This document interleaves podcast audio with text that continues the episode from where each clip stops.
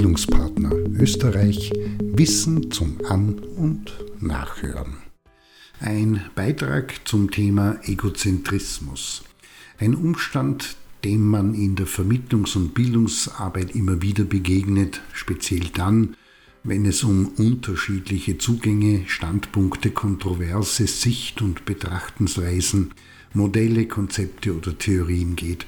Und nicht selten verliert sich das Gespräch bzw. die Diskussion im Verteidigen des eigenen Zugangs bzw.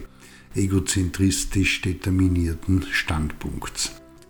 Egozentrisch also auf sich selbst bezogen zu sein und sich im Mittelpunkt zu sehen und zu stellen, ist zwar eine dem Menschen innewohnende Eigenschaft des menschlichen Charakters, mit dem die Neigung einhergeht, anderes, Fremdes und andere Menschen und deren Existenz aus der eigenen Perspektive heraus zu sehen, zu messen und zu bewerten und sich selbst damit zu bestätigen bzw.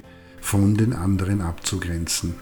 Schaut man in die Entwicklung des Menschen, dann zeigen die Beobachtungen, dass Kinder zunächst alles auf sich selbst beziehen und sich als und im Zentrum der Welt verstehen.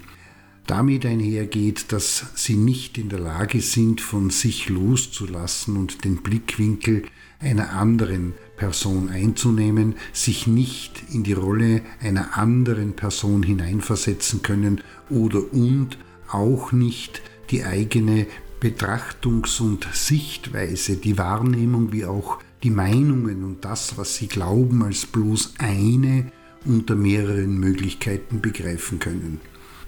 Damit kein Missverständnis aufkommt, Egozentrismus ist keinesfalls ein krankhaftes auf sich bezogen sein und auch nicht das, was die Psychologie mit Narzissmus bezeichnet. Nein, Vielmehr ist es der naive Glaube, dass die eigene Welt die Welt schlechthin ist.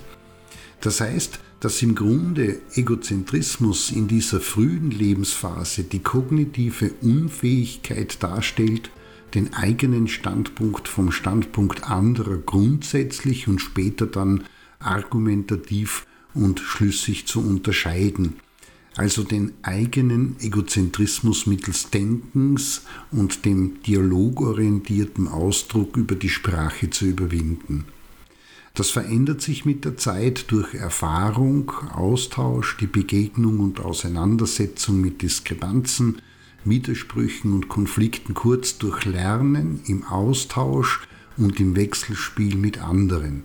Das heißt, es werden sukzessive Überinteraktionen in unterschiedlichen sozialen Systemen und durch konkretes Handeln wie auch das Erleben der Folgen die notwendigen kognitiven Strukturen und Kapazitäten entwickelt und aufgebaut.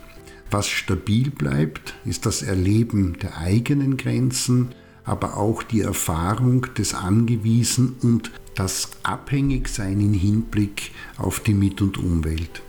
Das heißt gleichzeitig, dass Frau, Mann und divers auch als Erwachsene immerfort ihre egozentristische Denkwahrnehmung, Sicht und Verstehensweise und damit verbundenen Urteilen, Ideen, Glaubenssätzen oder und Ideologien überwinden müssen.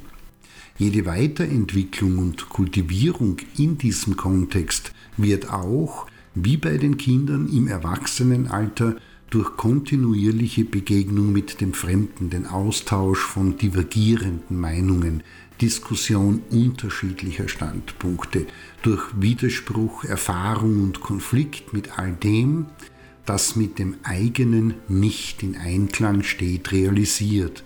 Was hier zum kindlichen Nicht-Können hinzukommt, ist das aus unterschiedlichen Gründen motivierte Nicht-Wollen.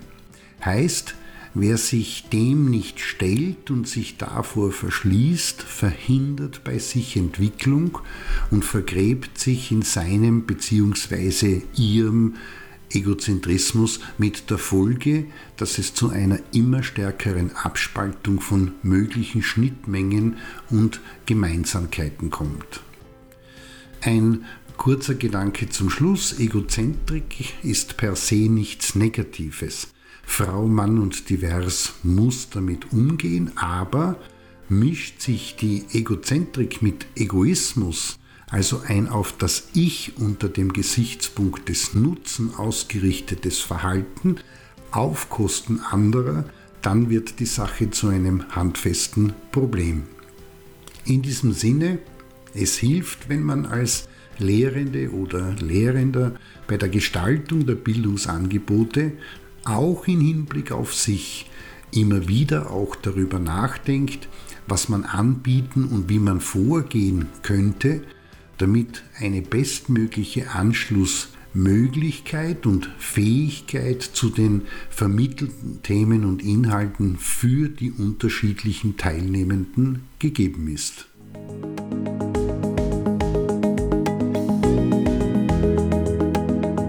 Das war Bildungspartner Österreich Wissen zum An- und